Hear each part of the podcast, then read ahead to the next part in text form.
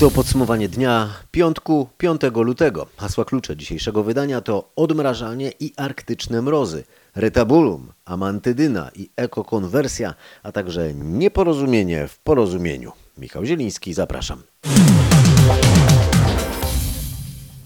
Znów będzie można pójść do kina czy teatru. Otwarte zostaną stoki narciarskie, baseny i hotele, jednak z pewnymi ograniczeniami. Rząd ogłosił dziś, co zmieni się w obostrzeniach covidowych od 12 lutego. Krzysztof Berenda najpierw o tym, co zmieni się w sporcie i gospodarce. Przede wszystkim otworzyć się będą mogły hotele. Wszystkie będą mogły wznowić działalność od 12 lutego, ale będą mogły oferować tylko połowę pokoi. W hotelach zamknięte będą musiały być restauracje, posiłki będą mogły być serwowane jedynie w pokojach. Oprócz tego rząd zezwolił na częściowe otwarcie sportu, ale tylko sportu na świeżym powietrzu. A to oznacza, że otwarte zostaną od 12 lutego wszystkie stoki narciarskie w kraju, działać będą mogły także boiska piłkarskie oraz korty tenisowe. Dodatkowo rząd pozwala na wznowienie działalności basenów, zarówno krytych, jak i tych niezadaszonych. Przy czym działalność akwaparków, czyli wodnych parków rozrywki, pozostaje zakazana. Co ważne, premier mówi, że to zniesienie części obostrzeń jest warunkowe. Po dwóch tygodniach zawsze od wdrożenia nowych zasad mamy pewien punkt sprawdzenia, jak zachowuje się wirus w odniesieniu do podstawowych parametrów, czyli liczba zakażeń, liczba zgonów, zajęte łóżka, zajęte łóżka respiratorowe, tempo szczepień. Tak twierdzi premier Mateusz Morawiecki, czyli jeżeli sytuacja by się pogorszyła,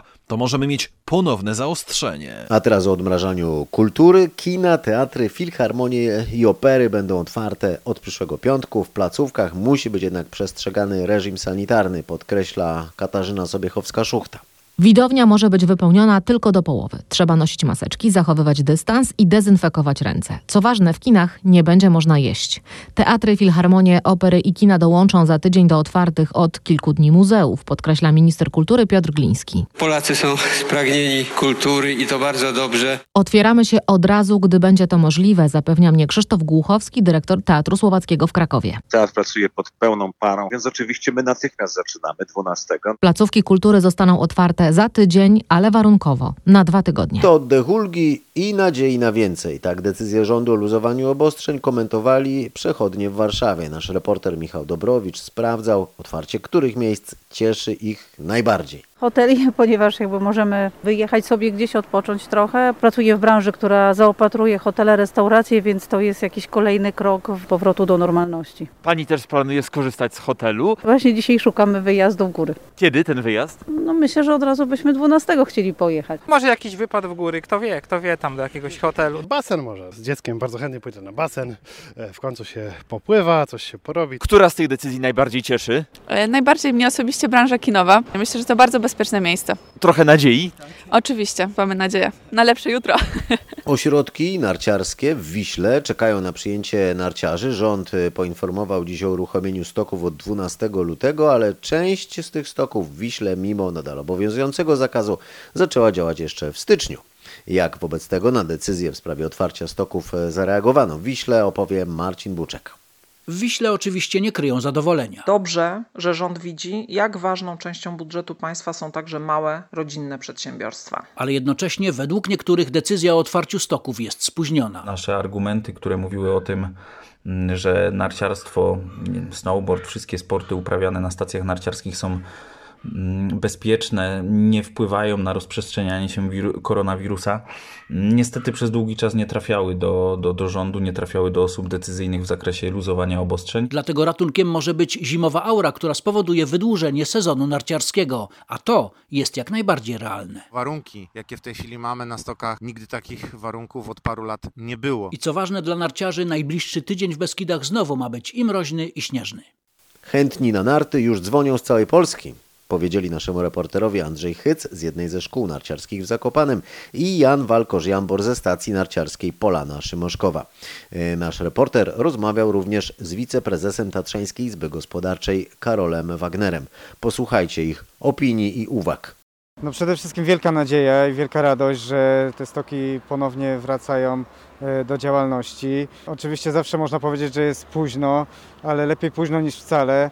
E, Widać, że ludzie są bardzo spragnieni narciarstwa i już zapowiadają dosłownie w ciągu ostatnich 30 minut odebraliśmy mnóstwo telefonów już z zapowiedziami, że ludzie przyjeżdżają na narty. No, jesteśmy gotowi już od dwóch miesięcy, utrzymujemy stok w gotowości, no ale mam nadzieję, że uda się chociaż e, te cztery tygodnie jeszcze popracować i, i żeby stok e, funkcjonował, ponieważ tyle pracy włożyliśmy, że szkoda by było, żeby nie został w tym roku udostępniony dla narciarzy. nakład pracy i inwestycja, która wymaga tego typu otwarcie, będzie łatwiej wetowane z środków, które ewentualnie można zarobić, mówiąc wprost. Natomiast no, najważniejsze jest to, że możemy liczyć też na inne turystyczne cele wyjazdów na Podhale. W tym momencie tylko i wyłącznie myślimy o tym, żeby odrobić część kosztów, część kosztów tak naprawdę stałych. My nie mówimy zupełnie o żadnym zarobku, ale cieszmy się z tego, że nawet z 10 tras 5 będzie czynnych. Dużym dwa tygodnie sprawności operacyjnej nie pomoże nic, małym i malutkim bardzo może pomóc. Przedsiębiorstwa oddalą widmo bankructw, pracownikom tych przedsiębiorców y, dwa tygodnie zarobkowania naprawdę pozwolą, może nie wrócić do normalności, bo do tego bardzo daleko, ale przynajmniej spłacić bieżące zaległości. Na- Na pewno nie pokryje nam to kosztów poniesionych y, na przygotowanie się do tego sezonu. Związane jest to z przygotowaniem, ze śnieżeniem, no i z różnymi pracami odbiorowymi, no i remontowymi, y, które trwają na stacji przed sezonem. Hotele zatem tak, stoki narciarskie owszem, baseny, kina, teatry również, ale restauracje nie. Nie jesteśmy tym zaskoczeni. Tak mówi Paweł Drabik, który jako pierwszy pomimo obostrzeń postanowił otworzyć swój lokal w Zakopanem. Przewidywaliśmy, że będzie taki rozwój sytuacji i nadal nie pozwoli nam się normalnie pracować i funkcjonować. Dalej będziemy tą branżą, która będzie mm, chyba otwarta i poluzowana na sam koniec. No my zastanawiamy się, co po ogłoszeniu tych luzowaniu z hotelami, co my tu będziemy przeżywać, tak? Bo zapowiada się naprawdę duża ilość osób, które przyjedzie i zapełni te miejsca hotelowe. Pytanie, mm, gdzie ich przyjmiemy? Czy nadal będziemy widać, y, oglądać całe kropówki zasypane opakowaniami jednorazowymi ludzi jedzących na parapetach, na ławkach i tak dalej? To będzie bardzo przykre oglądać. Branża fitness też czuje się skrajnie poszkodowana przez rząd. Premier ogłosił, że siłownie mają być zamknięte co najmniej do końca lutego, a to oznacza, że chociaż zakaz działalności tych miejsc miał obowiązywać tylko dwa tygodnie, to będzie obowiązywać co najmniej pięć miesięcy. Krzysztof Berenda o tym, co na to siłownia. Wiele z nich działa i będzie działać wbrew rządowym zakazom, bo po prostu ratują się przed bankructwem. Równocześnie przedsiębiorcy chcą odszkodowani od rządu, dodatkowo po prostu nie rozumieją polityki rządu. Podaje się w ramach konferencji argumenty, z jednej strony mówiące o otwieraniu infrastruktury zewnętrznej ze względu na to, że nie chcemy się gromadzić w miejscach zamkniętych, a z drugiej strony otwiera się kina, e, teatry. Z całym szacunkiem oczywiście ja uważam, że powinny być otwarte. Natomiast no, co najmniej czujemy się wykluczeni z jakiegoś powodu, a takie nierówne traktowanie wybiórcze, e, no myślę, że nie jest fair. Tak mówi Maciej Kowalski, właściciel sieci Organic Fitness. Liczy na to, że rząd jednak zmieni zdanie. Słuchacie podcastu Podsumowanie dnia. Pod koniec lutego mają ruszyć badania kliniczne nad zastosowaniem amantadyny w leczeniu COVID-19. Wiele narosło różnych emocji związanych z tym lekiem. Agencja Badań Medycznych nareszcie, bo naukowcy ubiegali się to od wielu miesięcy, zaakceptowała badania i zapewniła finansowanie. Ma, te badania mają być prowadzone równolegle w siedmiu ośrodkach w całym kraju pod kierownictwem profesora Konrada Rejdaka, szefa Lubelskiej Kliniki Neurologii. Wynik takiego badania na pewno będzie poważnym e, dowodem naukowym, w- w jakimkolwiek kierunku oczywiście. Czyli mogłyby już rekomendować używanie amantadyny, bądź pokazałyby, że coś się po prostu wydawało, zbieg okoliczności. Pamiętajmy, że jest to lek powszechnie dostępny i zapisywany w różnych wskazaniach, więc właśnie używanie leku poza wskazaniami musi opierać się na zgromadzonych dowodach naukowych. Ym, No i tylko wtedy można wydawać rekomendacje. Wyniki badań takie miarodajne, połowa kwietnia najpóźniej. Tak, to będzie jakby faza analiz i będziemy chcieli publikować takie wyniki jak najszybciej. Teraz jeszcze nie, ale jak tylko będą dodatkowe dostawy szczepionek, to pierwszeństwo będą mieli najstarsi nauczyciele. Tak obiecał dziś minister zdrowia Adam Niedzielski. Na razie program przyspieszonych szczepień obejmuje wyłącznie nauczycieli, którym można podać preparat koncernu AstraZeneca, czyli osoby do 60 roku życia.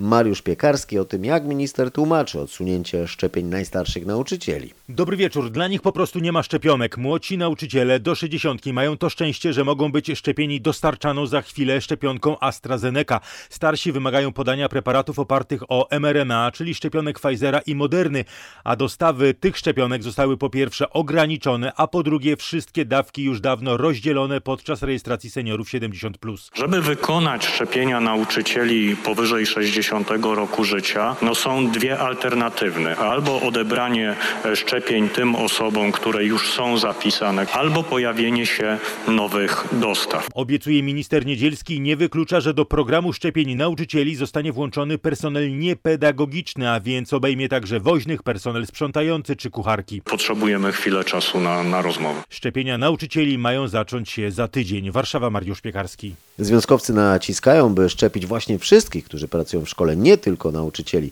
Grzegorz Kwolek o tym, co najbardziej niepokoi związkowców. Ryzyko, na które narażają się wszyscy pracownicy szkół, nie tylko nauczyciele. Jesteśmy równie blisko dzieci, mówi przewodnicząca związku Maria Dorożko. Wszyscy pracownicy, którzy pracują w oświacie są narażeni na zarażenie się tak tym COVID-em. Największy problem może pojawić się wśród pracownic przedszkoli, dodaje Marek Pleśniar z Ogólnopolskiego Stowarzyszenia Kadry Kierowniczej Oświaty. Są non-stop potrzebne i są tak samo narażone jak nauczycielki grup przedszkolnych. Obie organizacje już wysłały w tej sprawie pisma do MEN. Jest szansa na rozwiązanie problemu. Jak usłyszałem nieoficjalnie, resort edukacji naciska na przyspieszenie szczepień tej grupy pracowników. A teraz o problemie chyba nie do rozwiązania, czyli o nieporozumieniu w porozumieniu. Ta partia nie ma prezesa, a być może ma ich dwóch. Jarosław Gowin, którego zwykle tak przedstawiamy, być może prezesem już nie jest, bo sąd koleżeński wygasił jego prezesurę, stwierdzając, że kieruje on partią od 6 lat, kadencja trwa 3 lata, a wyborów y, przez ten czas nie było. Wedle tej wersji tymczasowym szefem partii, chcąc nie chcąc, musiał zostać kierujący konwencją krajową porozumienia Adam Bielan. Dokładniej chcąc, tak twierdzą nasi dziennikarze, i zwracają przy tym uwagę, że to właśnie stronnicy Adama Bielana przyczynili się do usunięcia Jarosława Gowina. Zresztą jak nie trudno się domyślić, Adam Bielan też już e, został usunięty. Wieczorem władze porozumienia przez aklamację przyjęły wniosek o wyrzucenie z partii zarówno Adama Bielana, jak i Kamila Bortniczuka. Rzecz jasna obaj kwestionują taką decyzję, no bo nie było wyborów. Więcej na ten temat Tomasz Skory, który od 30 lat relacjonuje tego rodzaju niewiarygodne polityczne historie. Co z tego wszystkiego może wyniknąć? Poza powszechnym obśmiewaniem partii, która zapomniała wybrać sobie prezesa i przez trzy lata nikt na to nie zwrócił uwagi, także całkiem poważne. Tak się składa, że bez prezesa partią ma według statutu kierować jej szef konwencji krajowej i tak się składa, że to właśnie Adam Bielan. Jeśli zaś tak właśnie jest, to właśnie on, a nie Gowin, powinien być wicepremierem jako lider porozumienia. Bielan jednak miażdżącą przewagą głosów zarządu został właśnie zawieszony, chociaż też niemal natychmiast sąd koleżeński partii to właśnie jemu powierzył kierowanie partią, stwierdzając, że nie może tego robić Gowin. Porozumieniu więc wyraźnie przytrafił się rozłam, co może oznaczać konieczność zawarcia nowej umowy koalicyjnej. Nie trzech, a czterech ugrupowań Zjednoczonej Prawicy. PiS raczej jednak liczy na komunikat o opanowaniu sytuacji, już wszystko jedno, czy przez Gowina, czy przez Bielana. Nieoficjalnie proponuje się też zmiany nazwy partii z porozumienie na nieporozumienie. Lewica nie rozważa poparcia dla referendum w sprawie aborcji, mimo że niespełna 5 lat temu ta sama partia zbierała podpisy pod wnioskiem o takie referendum. Dlaczego w takim razie dziś Lewica nie chce tego rodzaju plebiscytu? Oto Marcin Zaborski pytał w popołudniowej rozmowie w RMFFM posłankę Lewicy Karolinę Pawliczak. Dzisiaj nie rozmawiamy o referendum. Dzisiaj Dlaczego? nie rozmawiamy o referendum, dlatego że referendum jest zupełnie y, oddaloną perspektywą. A nie, ja pytam o to Jeśli bardzo, chodzi o kwestię, z bardzo konkretnego powodu, kwestię pani poseł. referendum, To był panie wasz redaktorze, pomysł, pomysł SLD musiałabym- zgłoszony w 2016 roku, więc pytam, czy, czy jeszcze jest wam e, bliski? Przecież pani także namawiała do zbierania podpisów wtedy e, za tym pomysłem. Panie redaktorze, wówczas y, Lewica była poza parlamentem. Podjęliśmy tą inicjatywę. To była bardzo ważna inicjatywa, dlatego że zależało nam na podjęciu przede wszystkim też dyskusji w Polsce na temat y, aborcji. I to się udało. Czyli nie chodziło o referendum, tylko o udało nam dyskutowanie. się wzbudzić zainteresowanie y, tą sprawą i tą tematyką. Ale dzisiaj jesteśmy w parlamencie, dzisiaj mamy inne narzędzia, inne możliwości do egzekwowania również naszych projektów ustaw E, i mamy projekty, które, o których, e, tak jak pan wspomniał, mam nadzieję, że e, porozmawiamy. Tak, tylko że A dzisiaj w parlamencie, zauważyć- pani poseł, mówicie, że pomysł referendum w sprawie aborcji nie jest dobrym pomysłem, bo to są prawa człowieka i o prawach człowieka nie powinniśmy, nie powinniśmy decydować w referendum. Pytanie więc, czy wtedy, kiedy chcieliście tego referendum, popełniliście błąd, czy popełniacie błąd teraz? Nie, nie popełniliśmy błędu. Tak jak powiedziałam na początku, chcieliśmy y, y, rozpocząć szeroką y, społeczną dyskusję na temat praw aborcyjnych w naszym państwie. Natomiast dzisiaj nie mamy możliwości, jeśli chodzi o kwestię referendum, żadnego wpływu tak naprawdę na to, jak będą kształtowane pytania A wtedy mieliście, pani poseł? Też nie mieliście. Byliście poza parlamentem. Dzisiaj jesteście w parlamencie, więc jakiś wpływ macie. Pytanie, ile zebraliście wtedy podpisów, pani poseł, pod tym wnioskiem 2016? Wydaje mi się, że było około 100 tysięcy y, podpisów. Y, Ta akcja. Czyli się nie udało zebrać pół miliona. Y, Nie, tyle, tylu podpisów nie udało się wówczas zebrać, ale Spoglądam na jesienny sondaż wykonany dla RMFFM i Dziennika Gazety Prawnej przez firmę United Service. No to tutaj takie rozwiązanie, o którym mówimy, do 12 tygodnia ciąży aborcja legalna bez żadnych warunków wstępnych, poparło mniej niż jedna czwarta pytanych, pani poseł, i takich sondaży jest więcej. Panie redaktorze, tak jak powiedziałam, widzę społeczne zaangażowanie w to, y, żeby y, zmiany w tym zakresie dokonać. Ustawa, która obowiązuje, obowiązuje od 93 roku y, z tą zmianą, która została wprowadzona, to nie jest żaden kompromis. To nie jest żaden kompromis. Nam chodzi przede wszystkim o prawo do wyboru, prawo kobiet do wyboru. Ja po prostu nie mogę znieść tego, co mówią dzisiaj politycy prawicy, wręcz demonizując kobiety, bo co zrobili, prawi, co zrobili politycy prawicy? Przecież mają większość w parlamencie, mogli przeprowadzić tą ustawę e, w parlamencie, a jednak posłużono się w białych rękawiczkach Trybunałem Konstytucyjnym. Ja mam na to taką odpowiedź. Otóż kobiety o poglądach prawicowych również dokonują aborcji. Nie chciano po prostu stracić zaufania czy też poparcia społecznego w gronie y, osób, które są po tamtej stronie sceny politycznej, y, po y, prawicy. Dlatego posłużono się Trybunałem Konstytucyjnym. Marcin Zaborski i posłanka lewicy Karolina Pawliczak. E, Całość możecie zobaczyć, przeczytać na naszej stronie w internecie rmf24.pl. To nie było odnowienie ani odmalowanie, podkreśla opiekun prac nad ołtarzem Wita Stwosza. Te prace właśnie się zakończyły po pięciu latach. Ołtarz został zaprezentowany i dr Jarosław Adamowicz z Akademii Sztuk Pięknych w Krakowie, który właśnie kierował pracami konserwatorskimi, napomina, by nie ważyć się mówić o odnowieniu ołtarza. Podkreśla, że retabulum zostało przywrócone do stanu pierwotnego, czyli z drugiej połowy XV wieku. Tu nie ma przypadku. Tu każdy, naprawdę każdy centymetr pasuje do siebie pod warunkiem, że zaakceptujemy e, te założenia, które przyświecały twórcom e, e, gotyckiego ołtarza, czyli w XV wieku.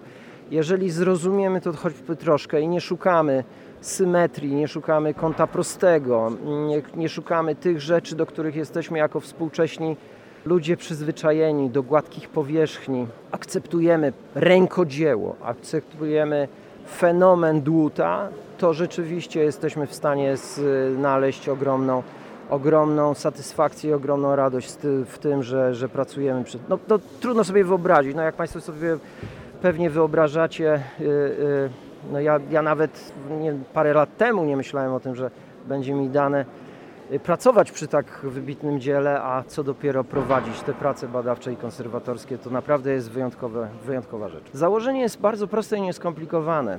Y, My chcemy, żeby retabulum wyglądało dzisiaj jak prawdziwe średniowieczne retabulum i ołtarz pochodzący z XV wieku, a nie ołtarz, który mogą Państwo i tutaj poproszę bardzo o skupienie proszę nie używać określenia odnowiony, proszę nie używać określenia e, świeżo odmalowany bądź jakikolwiek innej formy, która uwłaczałaby gotyckiemu retabulum.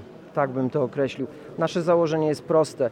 Wszystko, co możemy pokazać z fenomenu sztuki średniowiecznej, e, przekazujemy dzisiaj, a wszystko, co uda nam się, czy udaje nam się, udało nam się wypracować w kategoriach nauki, przekażemy pewnie za parę miesięcy albo za paręnaście miesięcy w publikacjach i dokumentacjach.